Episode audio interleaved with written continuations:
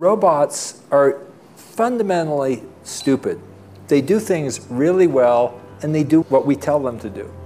And so the, the really critical question I think that we need to be asking is what are we telling them to do? It's Aspen Ideas to Go. I'm Trisha Johnson. On the show today, WTF What's the Future? Venture capitalist and author Tim O'Reilly says instead of worrying about machines taking our jobs, we should be seeking out ways to use technology in our changing economy. Ahead, he discusses how we can shape the future of tech driven work so that it's human centered. Aspen Ideas to Go brings you compelling talks from programs presented by the Aspen Institute. Today's talk is from the 2017 Aspen Ideas Festival. The festival was held in Colorado in June. Tim O'Reilly has identified and explained emerging technologies like the World Wide Web, open source software, and Web 2.0. He's invested in companies like Blogger, Foursquare, and Bitly. He also founded O'Reilly Media. In his latest book, WTF, O'Reilly focuses on the future of work and the digital revolution. He calls it the next economy and says it's restructuring every business, job, and sector of society. But the biggest changes are yet to come.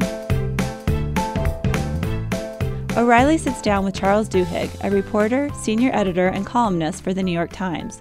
Here's Duhigg. I'm really excited because I get to spend time on stage with Tim O'Reilly. I imagine many of you know who Tim is, and so I won't belabor the fact, but I think it's pretty fair to say that the, uh, the history of Silicon Valley is synonymous with your history in terms of, of how we at least consume and yeah. have been introduced to the ideas that have ended up changing the world. And we're here today because you have a new book coming out. That's right.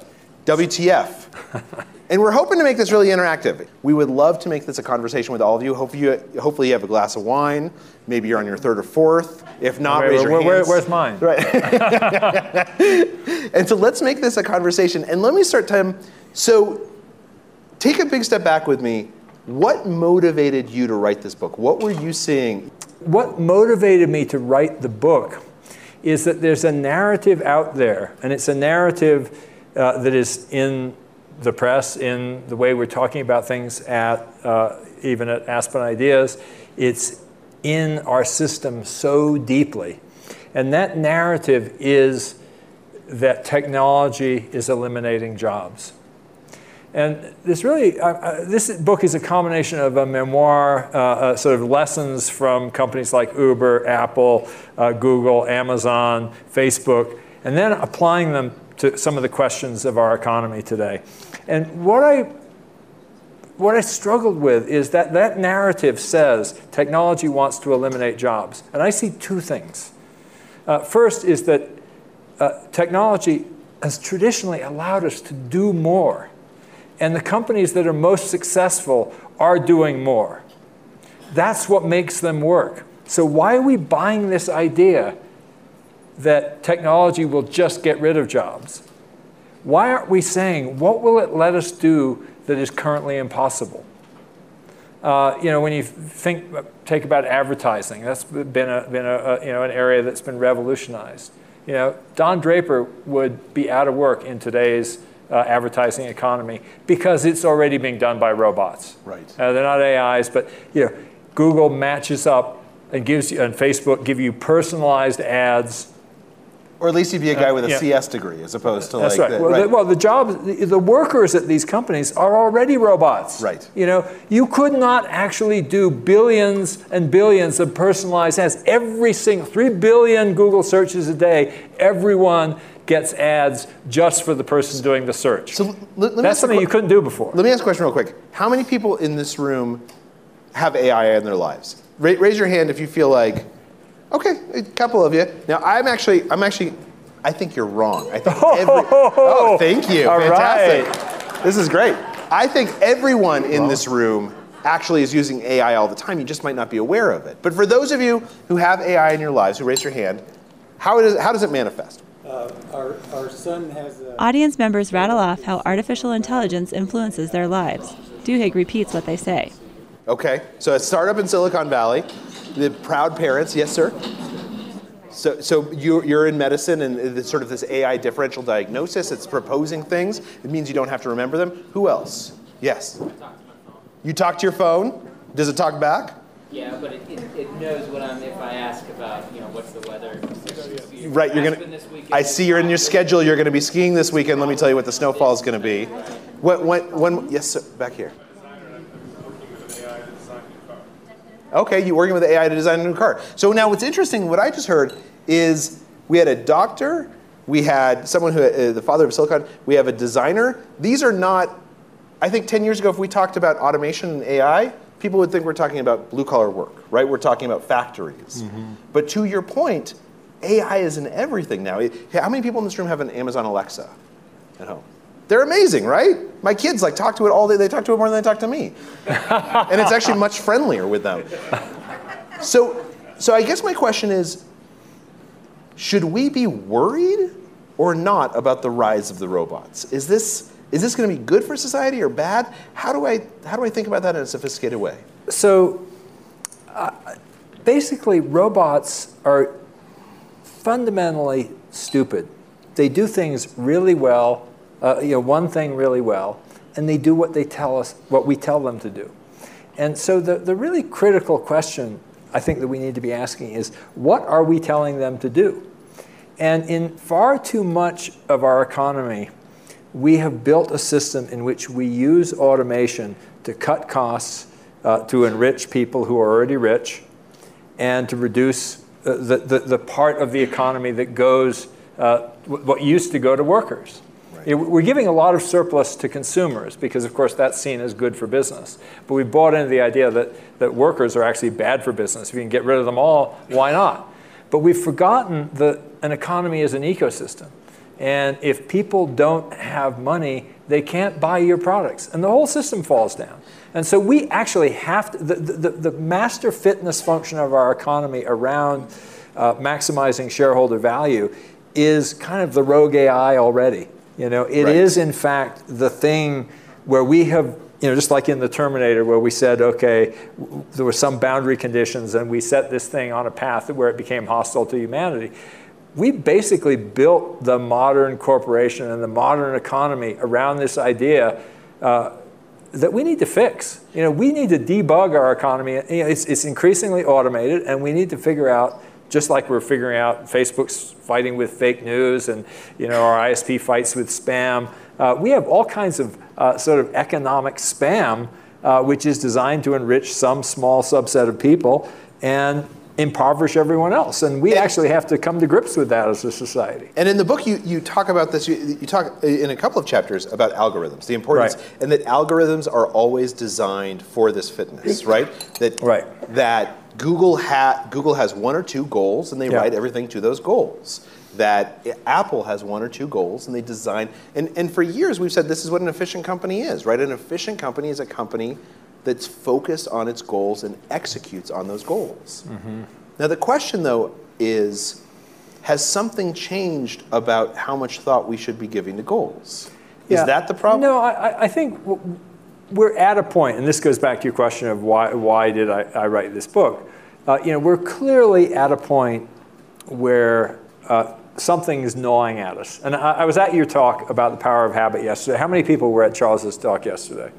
Okay, Thanks so for coming. Uh, talk, talk a little bit about nail biting.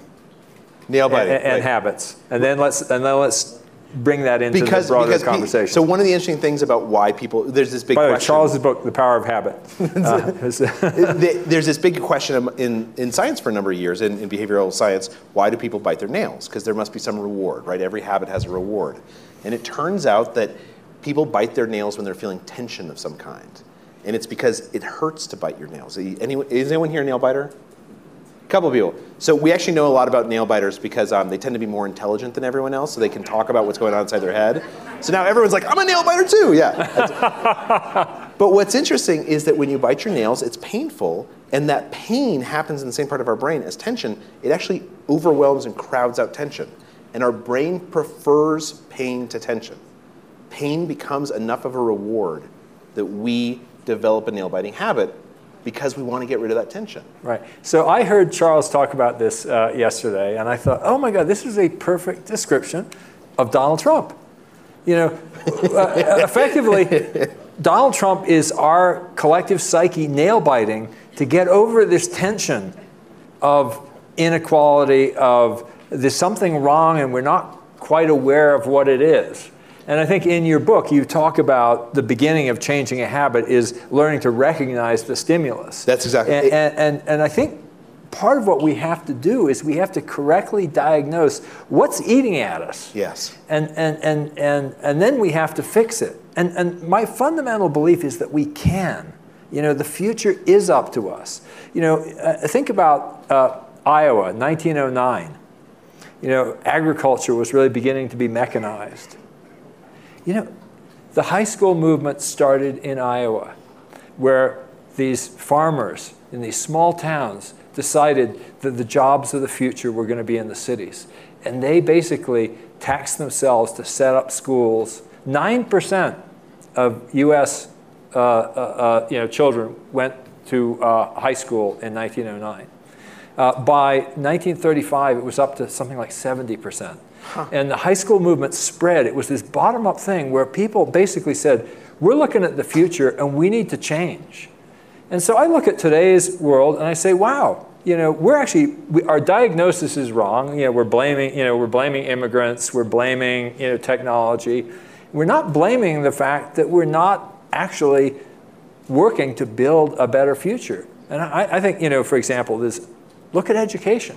You know, we're cutting education every uh, Robert Putnam, the great sociologist, said this wonderful line in a Markle Foundation uh, working group that I was in for a couple of years. Uh, he, he, said, Every great advance in our society has come when we have taxed ourselves to educate other people's children. Oh, that's interesting. And it was a great line, but well, you know that that idea of like how would we rethink education if we were really trying to prepare for And it's interesting future? you mentioned that high school movement starts in 1909, which of course mm-hmm. is right in the heart of the Industrial Revolution, right? It's mm-hmm. right in the heart of this mm-hmm. time when people feel tense and anxious because society's changing. Much like today, we're right in the heart of another economic revolution. Right. It's Aspen Ideas to Go. Thanks for listening. On the show today, Silicon Valley intellectual Tim O'Reilly and writer Charles Duhigg. They're discussing O'Reilly's book, WTF What's the Future?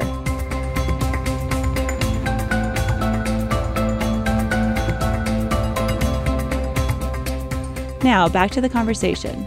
Here's Duhigg.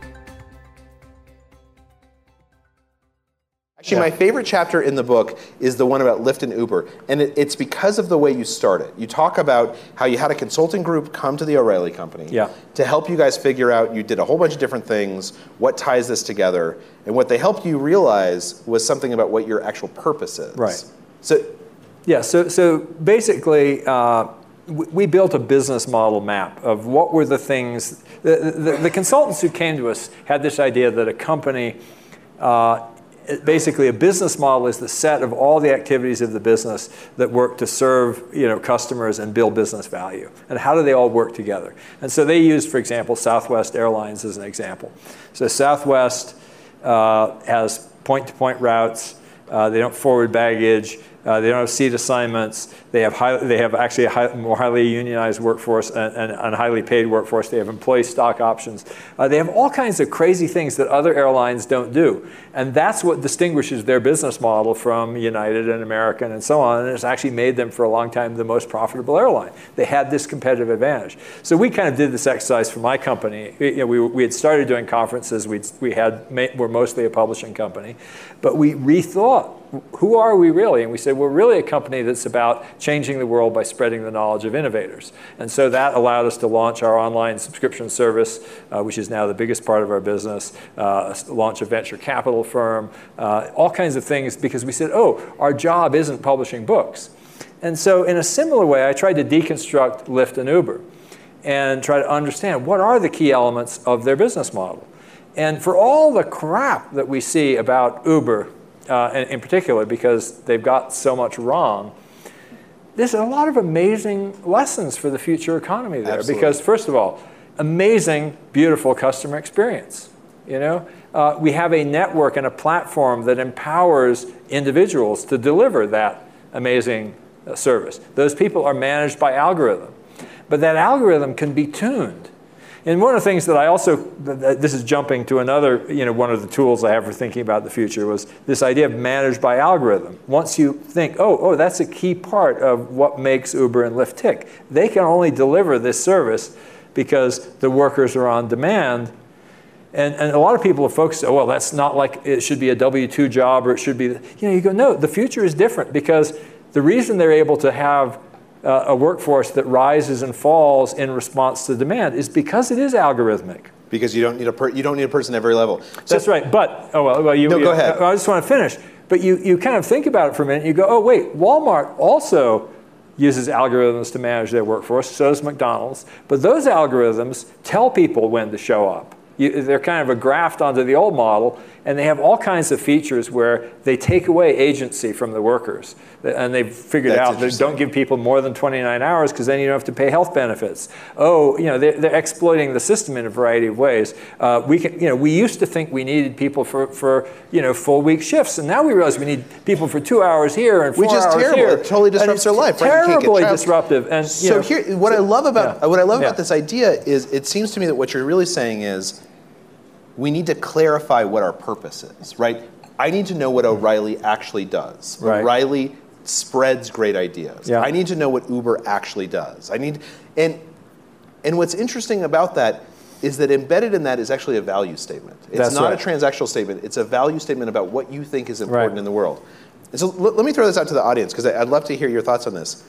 The company you work at, or the company that you've started, or that your son has started, if you had to make a value statement about what that company's purpose is, not what its business is, but what its purpose is, do you know what that is? Who, who feels like who feels like they know? Yeah. Um, I'm Deborah. Uh, quiet down and listen to the experience around you. Oh, interesting. And what kind of company is it? Um, it's outdoor education. Okay, that's great. Wh- wh- who else? Who else? Uh, yeah. To proactively help people become better versions of themselves. Okay, to proactively help people become better versions. And what exactly? What is the company? Snack Nation, we provide all the snacks at the summit. Okay. Which is interesting, right? Because I think if I saw, if you told me you ran a snack company, I don't think I would say, oh, it's to be, let people become better versions of themselves. But it's probably this vision that, that drives and motivates. Anyone, anyone else that, uh, yeah, or back here. Uh, my name is Michael Rothrock, and um, our company creates strategic alignment across an entire company from the top all the way down to the bottom. That's interesting. And, and wh- what exactly, what actually does your company, like what's the product? It's SaaS, software as a service. Okay. So let me ask you I mean, when you think about the future and you think about the changes that we're going through, how important is it being able to make this value statement mm-hmm. being, versus being able to describe a business model? And are those one and the same or are they different? Well, I think the business model comes from the value statement. And it also comes from a recognition of uh, the work that you do. And, and uh, you know, I was in, just in a, in a panel that I just came over from where the question was, uh, you know, what jobs are going to be automated away? And, you know, it's the wrong question. You know, the right question is, uh, what work needs doing that we can use automation to help us with? You know, why are we so relentlessly focused on what we're getting rid of? And, and you know, a great example of this came from uh, my friend Tim Hwang, who uh, uh, is a programmer, was also a lawyer. And uh, he, he, he, he, uh, worked for the EFF for a while, and then he, he's now working at Google uh, on their policy team. But he, he described how, you know, he's an entry-level lawyer. He's given, he's given these, you know, rote tasks, and he, so he automated them, being a programmer. And every day he did uh, the work that they gave him with fewer billable hours.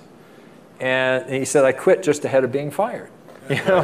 and because that ability to, to, to uh, automate the tasks conflicted with the business model of the, the law firm, which was to charge as much as possible for billable hours.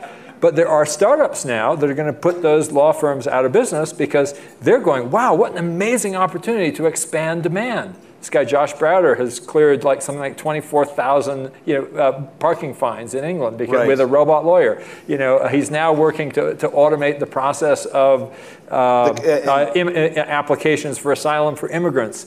Uh, you know, a lot of the work we're doing at Code for America, my wife over there uh, has a startup, uh, not a startup, a nonprofit that, that basically is trying to streamline government operations so that people can get you know benefits more quickly and more easily.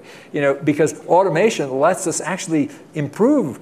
So to me, like if you know what you want to make better about the world, that's both a value statement and it also becomes the core the of a business, model. Yeah, and, and what's interesting, what I like about this is that is that it embraces the changes that are coming, as opposed to says Mm-hmm. That right. there's something to be scared about in the changes that are coming. Yeah. It's, it's focusing on the fact that the fact that we're losing certain jobs actually means the future is better, as opposed to Yeah. as opposed to worse. And, I think individuals as well as companies need to think that way.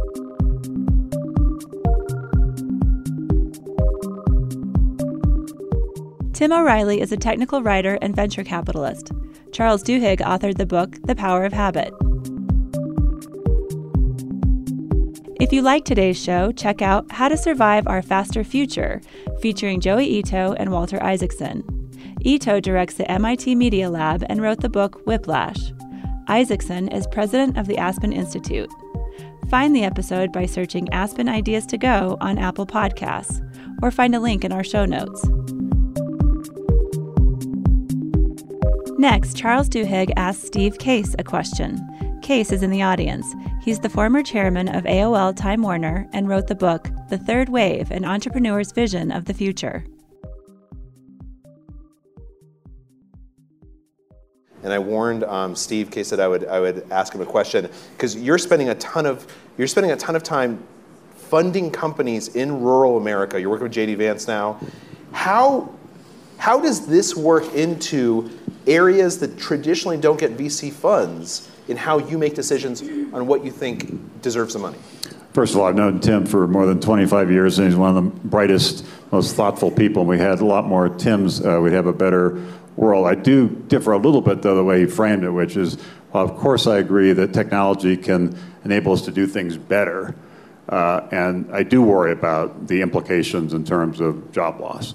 Uh, and the, and, and the, agriculture situation was referenced. 200 years ago, 90%, over 90% of us worked on farms. Now it's less than 2% because the technology made farming easier.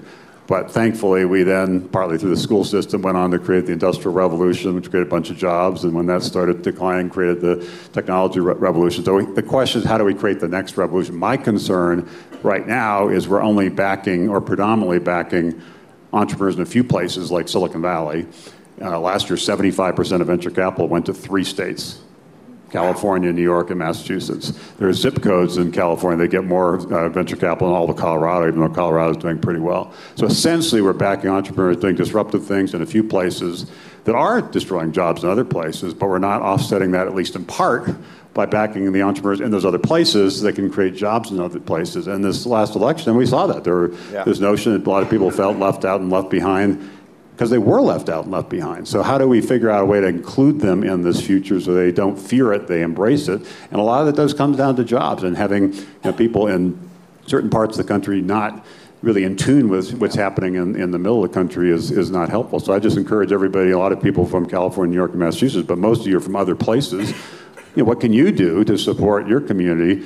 Now, my argument was, was while you might be able to do some things, I'm sure are doing some things philanthropically, maybe the best investment is the sports, you know, some of those little startups, uh, which someday might become the big companies that anchor your communities and create jobs in, in your community. So I think we have to think about this in terms of leveling the playing field so everybody everywhere has a shot at the American dream, and we are figuring out a way to have a more inclusive and more regionally dispersed innovation economy. And that's interesting because not only I feel like is VC money going to these three places, how many people in this room don't live in New York, California, or Massachusetts?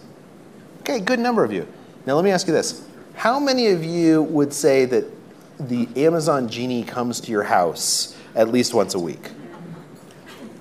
So much like the VC dollars, if you're giving your money to Amazon, it- frankly, if you're giving your money to Whole Foods, which is now part of it, going to be part of Amazon, it's the same cycle, right? You're not necessarily investing in your community, even though Whole Foods feels like our community. It feels like something that we have an attachment to. It's a big corporation. It's not necessarily our neighbors. So uh, I do want to pick up on something else. Uh, first of all, Steve, I, I agree with you. I mean, I, I'm not saying that, oh, it'll all naturally sort out. I think we have to make better choices if we want to create those jobs. And you're obviously focused on a really important piece of that. I want to just expand on it a little bit. It's not just where we invest in startups, it's the kind of startups we hmm. invest in.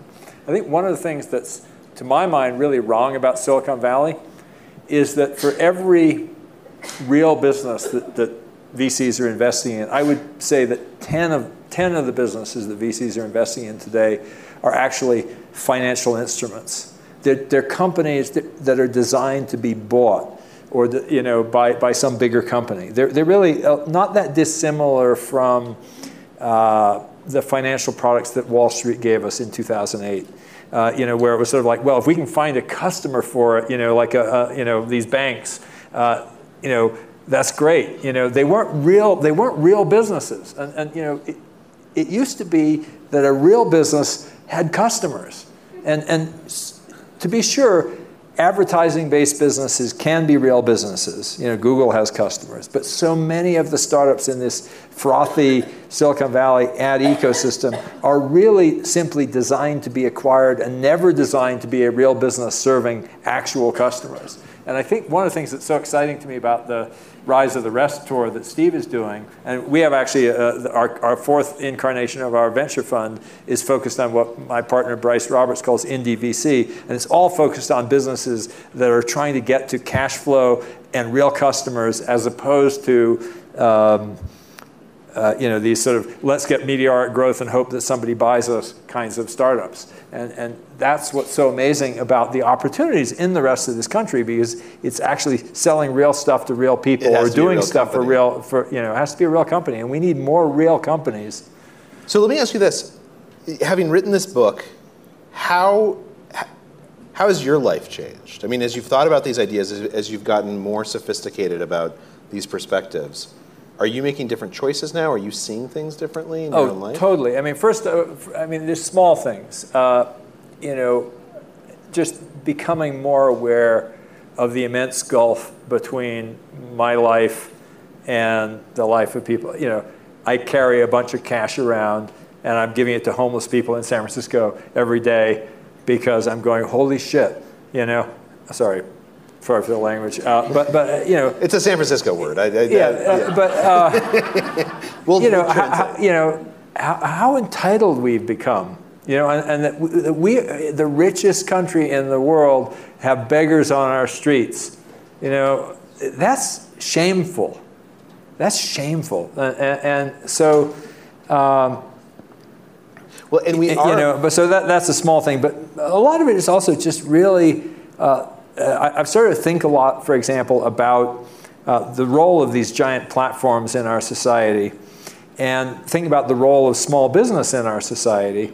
And in, in an ideal world, the platforms enable small business. You know, so you think about uh, there are these green shoots, you know, where people are making a living on YouTube or people are making a living via Airbnb or as an Uber driver. But increasingly there's this question of do the platforms compete against the people who make their service possible, or do they really take seriously their responsibility uh, to the people who make what they do possible? I think it's a great question, and, and I think that that's probably the next frontier is holding these companies accountable to our values the mm-hmm. same way that we feel very comfortable doing with like Nike, right? Like right. we all feel comfortable with the physical goods that we touch, holding, keeping them respond, holding them accountable to our values. But we haven't reached that point with many of our digital offerings. It, how many of you? How many of you have checked Facebook in the last 48 hours? Oh, pretty much half the crowd. How many of you have ever sent a note to Facebook telling them what you think they should do differently? Couple people, couple people, right? But what's crazy to me is if we had, say, the New York Times where I work, if the New York Times published, started publishing fake news or made fake news possible, 90% of our subscribers. We, I, Donald I hear, Trump tells you every day. That's true, that's true. We, we hear every single day over Twitter from our readers about what we're doing wrong. But most of us don't communicate with Facebook or with Twitter. We don't see it as a company that we can have this relationship with yeah. where it's a two-way relationship where we're giving them input well and i think some of that actually you know uh, new york times and other newspapers have always had explicit mechanisms for doing that.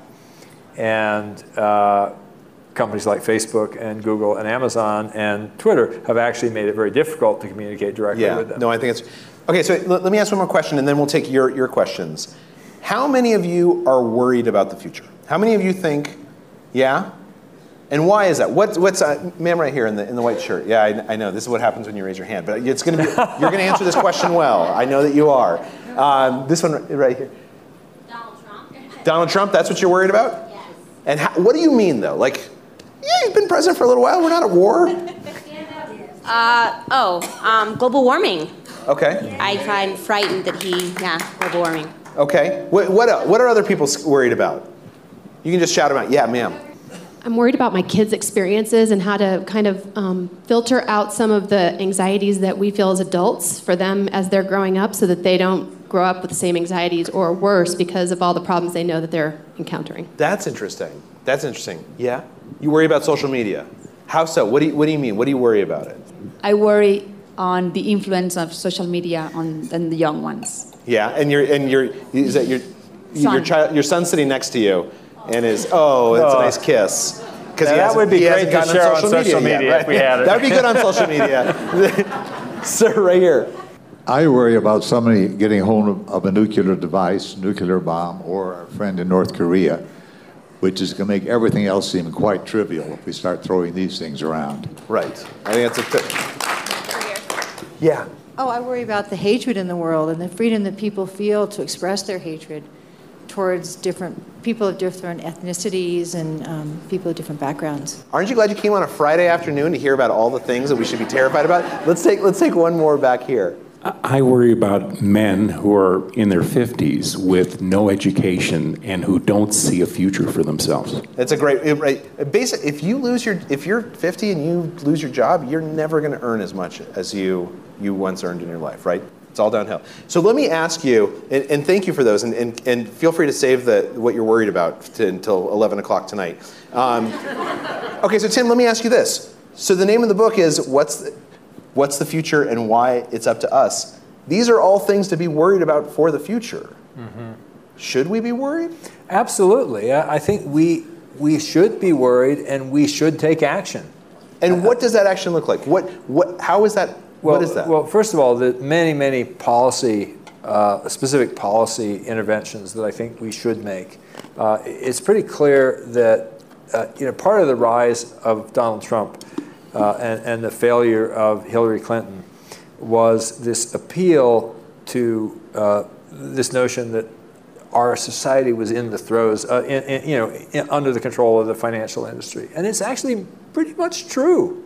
You know, 25% of all corporate profits in America go to financial firms now. You know, uh, 85% of all corporate investment goes to stock buybacks and dividends. You know, I read the recent, uh, you know, after the ouster of, of uh, Jeff Immelt at GE, I went and read the uh, white paper of the activist investor that invested in, in 2015 and started the process to get him out. And it was really interesting because it was uh, this series of graphs that showed how GE outperformed its competitors in every real economy measure, but not in stock price. And their recommendation was that GE should borrow a whole lot of money and then spend that money to buy back their stock to artificially increase the stock price. Who gives a damn about the stock price except the financiers? Because GE doesn't need it. They have plenty of money to invest in their businesses. Jeff's been doing that just fine, right? So they don't need anything from capital markets. Capital markets, there's a bunch of people who are saying, GE, you're not giving us the kind of pop that we want. So we want to engineer you to give us a pop. There's a bunch of people who are manipulating our real economy you know, for the benefit of the financial economy. And Donald Trump, for all the things he did as doing wrong, recognized that and he spoke to it. Now, of course, he has not actually done anything about it. Right. Um, but I, I do think we have to actually start reinvesting in the real economy. And that's probably the biggest sort of policy thing. But there's all kinds of other things. We need to actually you know, deeply invest in education. Again, you know, it's been the, it's been the solution every time we've had these. Yeah. And, and that means, you know, for example, uh, we have to you know, there's this great line from Hal Varian, who's the chief economist at Google, and it sounds sort of heartless, but he said, if you want to understand the future, just look at what rich people do. And you think, oh, what the heck? But then you think, oh yeah, rich people used to have uh, cell phones and nobody else did. Now everybody has cell phones. Rich people used to, you know, travel around, and now everybody does. You have soccer hooligans who travel all over Europe following their teams, right? You know, so. So what? So what do rich people do for education? They put their kids in schools with small class sizes, with a completely different kind of curriculum than you have in public school. Like so, if we were doing it right, we would do what those people in in 1909 Iowa did, we'd, have a massive you know, investment in education to have smaller class sizes. We'd be out there recruiting the best possible teachers who could guide our uh, you know, students to be much more exploratory and, to, and to, to, learn how to learn as opposed to learning kind of the rote disciplines that we used in the you know, 19th and 20th century. And you know, you look right there, we would actually be creating millions of jobs in education, which is one of those, those uh, industries that, that the productivity of machines should be freeing us up to do. But we're not. We're just taking that productivity and putting it in the bank. I, I absolutely agree. And what's interesting is I think this ties back to the, the start of the conversation. And, yeah. and we're going to go to questions in just one second, which is in many ways, the AI that is the strongest AI is actually all of us. Mm-hmm. Right? When we say, I'm going to distribute my stocks in a way because I just want to maximize shareholder value, right? I want right. to get the highest profits you're not making a decision about what you're doing with your stocks right? You're acting like an ai like a piece of program. Like you have a goal and you'll do what it takes to get to that goal. When we say i want to eat a certain way so i go to whole foods i want to get my goods delivered as fast as possible that's more important than where they come from so i'm going to buy from amazon we are the ai we're back to the uh, power of habit. Right, we, have, we have all these bad habits as a society and we need to actually change some of those habits and, and at if, least if we be want to improve our, yeah. Yeah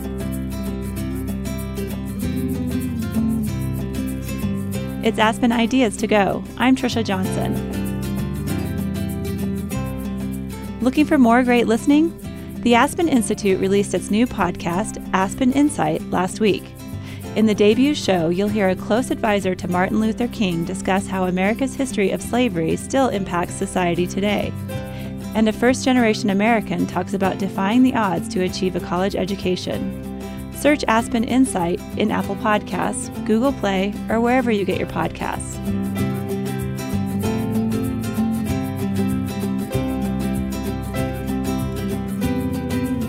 Here's the rest of today's conversation. Charles Duhigg. So okay, so let's let's go to some questions in, in the audience. Um, I work a lot uh, in rural America, and um, I can think of quite a, a, lot of new industries that are happening around cities. So, technology jobs. I see more service jobs, so people becoming coaches and similar roles. Um, I see people actually moving from cities to the land, sort of to, to start farming. I see that a lot in the Bay Area and New York too. But what I'm, and Steve, maybe you have a, an interesting opinion here.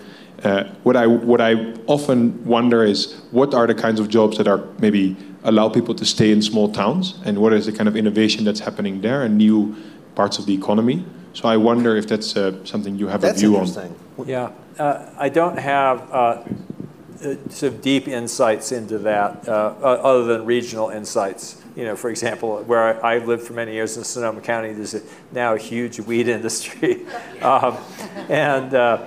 Uh, but, but yeah, there's new forms of agriculture that, you know, certainly, uh, yeah, we were in a, a session, uh, uh, was earlier today, I've forgotten, yeah, about, about rural America. It was in the, in the Paepcke Library. a bunch of people here from Aspen actually has a project in this area.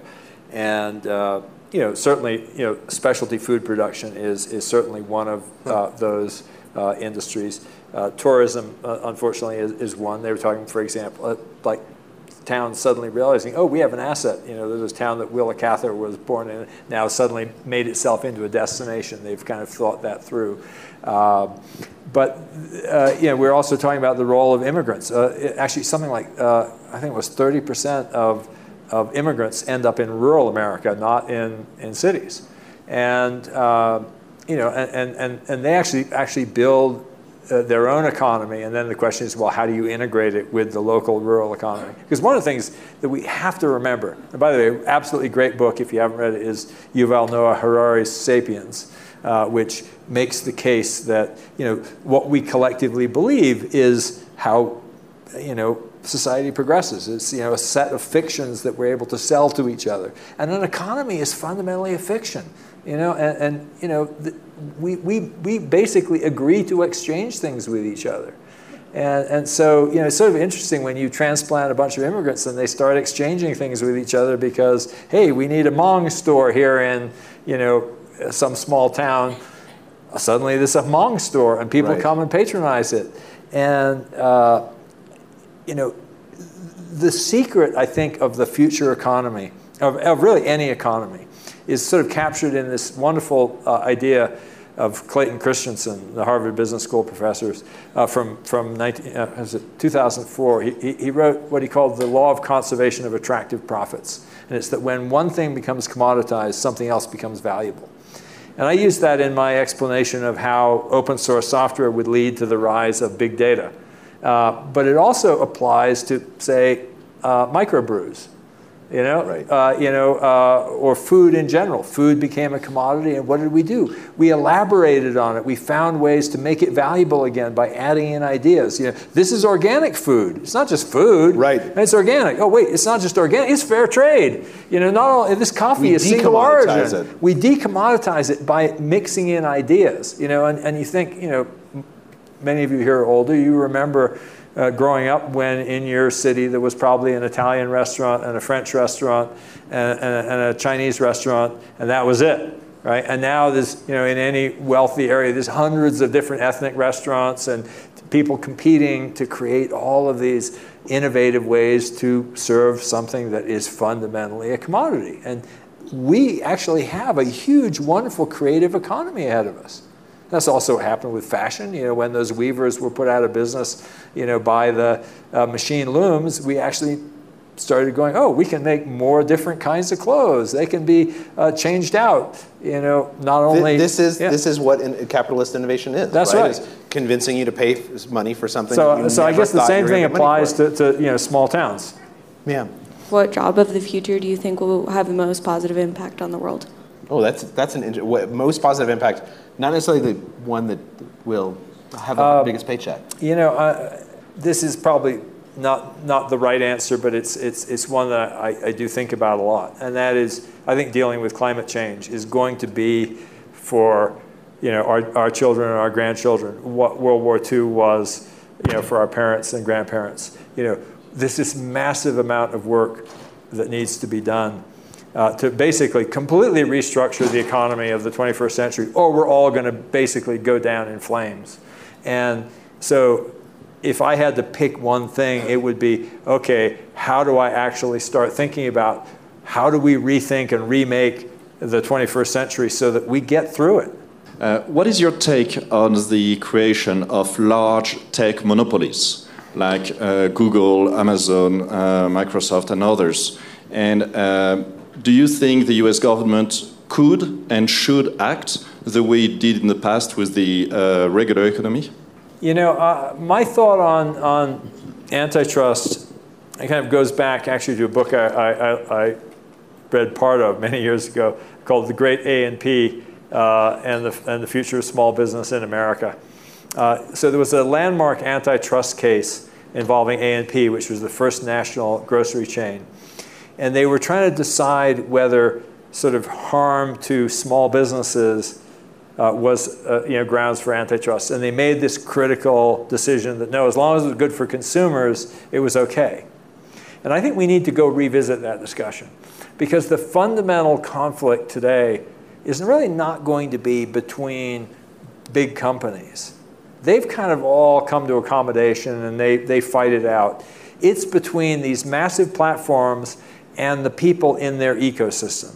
You know, and, and in my career in technology, I watched how first Microsoft, you know, they basically there was a thriving ecosystem of PC software vendors, and Microsoft used their platform dominance to basically take more and more of the value. I've watched how Google has bit by bit done that. They, they used to send all their traffic to everybody else's website, and it was like, no, actually, we can deliver more user value by doing it ourselves. And so, to me, I think there's a really interesting question for antitrust uh, or, or some kind of legal intervention, which is the responsibility. How do we manage the responsibility of platforms to the economic actors who make up that platform? Now, I've also argued that you know, good business sense for a company to feed its ecosystem and to keep it healthy, uh, but uh, you know, I, I think when they don't, you know, there's just all kinds of different ways that big businesses. I just there was a USA Today this morning had a story about how you know the big you know chain stores have actually squeezed tr- independent trucking firms who are part of their ecosystem, who they depend on. Right. But they basically forced truckers into bankruptcy, you know, because they're basically trying to maximize their It's profits. incredibly So, so understanding what the legal regime should be for these big platforms, which do bring efficiency to the economy, and the, but the relationship to all the small businesses that depend on that they depend on and that depend on them, really I think is a really fertile area for investigation. I think we have time for two more questions. I'm a visitor here. I'm, I've lived in five different countries, and I just wanted to share an observation and get your reflections on it. I, whenever I come to the States, I never been somewhere that feels more atomized, where individuals are more segmented from each other, and there's an ideological uh, commitment to this idea of liberty and freedom, but also leads to a lot of radical self-reliance. You know, when you look at technology, most of the technology we're using are things that social scientists and sci-fi authors wrote about 30 years ago. Should we be spending some time building narratives about what the next 10 years should look like? Um, uh, ec- economy on mutuality or other sorts of things. Absolutely. I think you're completely right. Uh, going back to Bob Putnam again, he has this great line uh, from some of his early research about rich versus poor communities in Italy. And he said uh, he, he discovered that the rich communities uh, were not civic because they were rich, they had become rich because they were civic. And that ability to have a shared vision, uh, I think, has fallen away in America.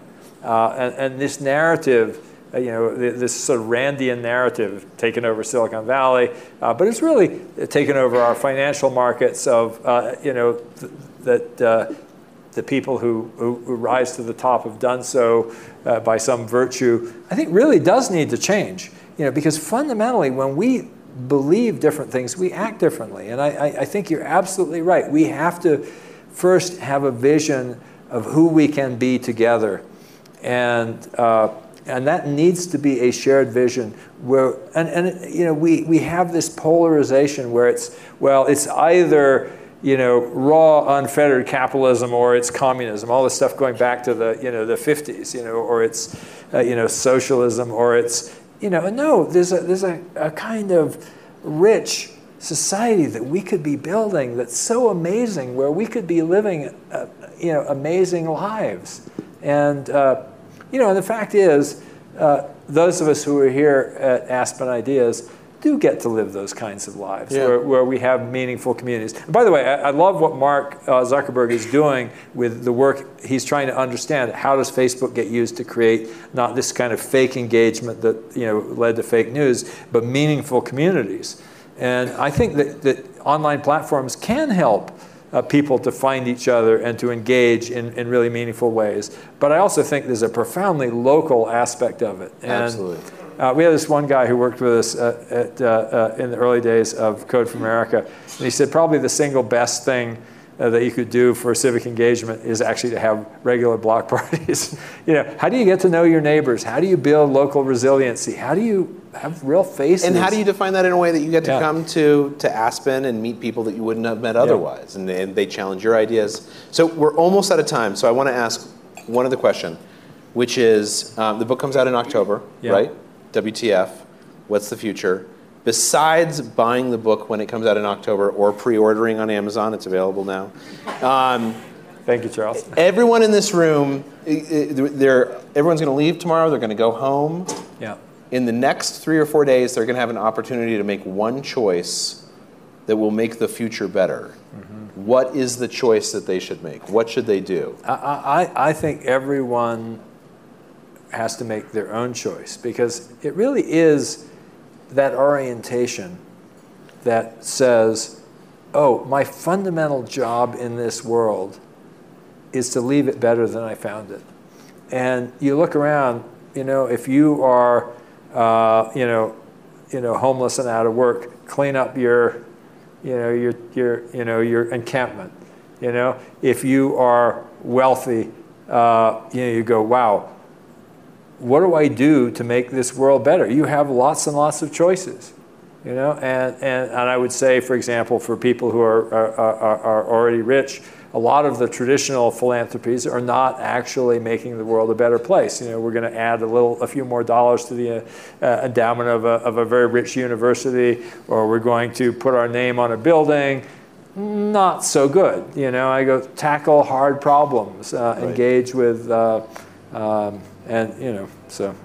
Uh, that sounds pretty good advice to me. Thank you all so much for coming. It's been a pleasure. Thank you, Tim. Thank you. Tim O'Reilly is founder and CEO of O'Reilly Media. His book, WTF What's the Future and Why It's Up to Us, will be released in October. Charles Duhigg has contributed to This American Life, NPR, The Colbert Report, PBS NewsHour, and Frontline. They spoke at the Aspen Ideas Festival in June, where they delivered one last bit of wisdom to the audience. Tomorrow's the last day. Have a great Aspen, and then go make some choices to make the world a better place, and fight the robots, or not. Yeah. Thank no, you. embrace the robots. Use Embrace them. the robots. Embrace the robots. Make sure to subscribe to Aspen Ideas to Go on Apple Podcasts or wherever you listen to podcasts. Follow the festival year round on Twitter and Facebook at Aspen Ideas. The Aspen Institute is a nonpartisan forum for values based leadership and the exchange of ideas. Today's show was produced by Marcy Krivenin and me and recorded by our team at the Aspen Institute. I'm Trisha Johnson. Thanks for joining me.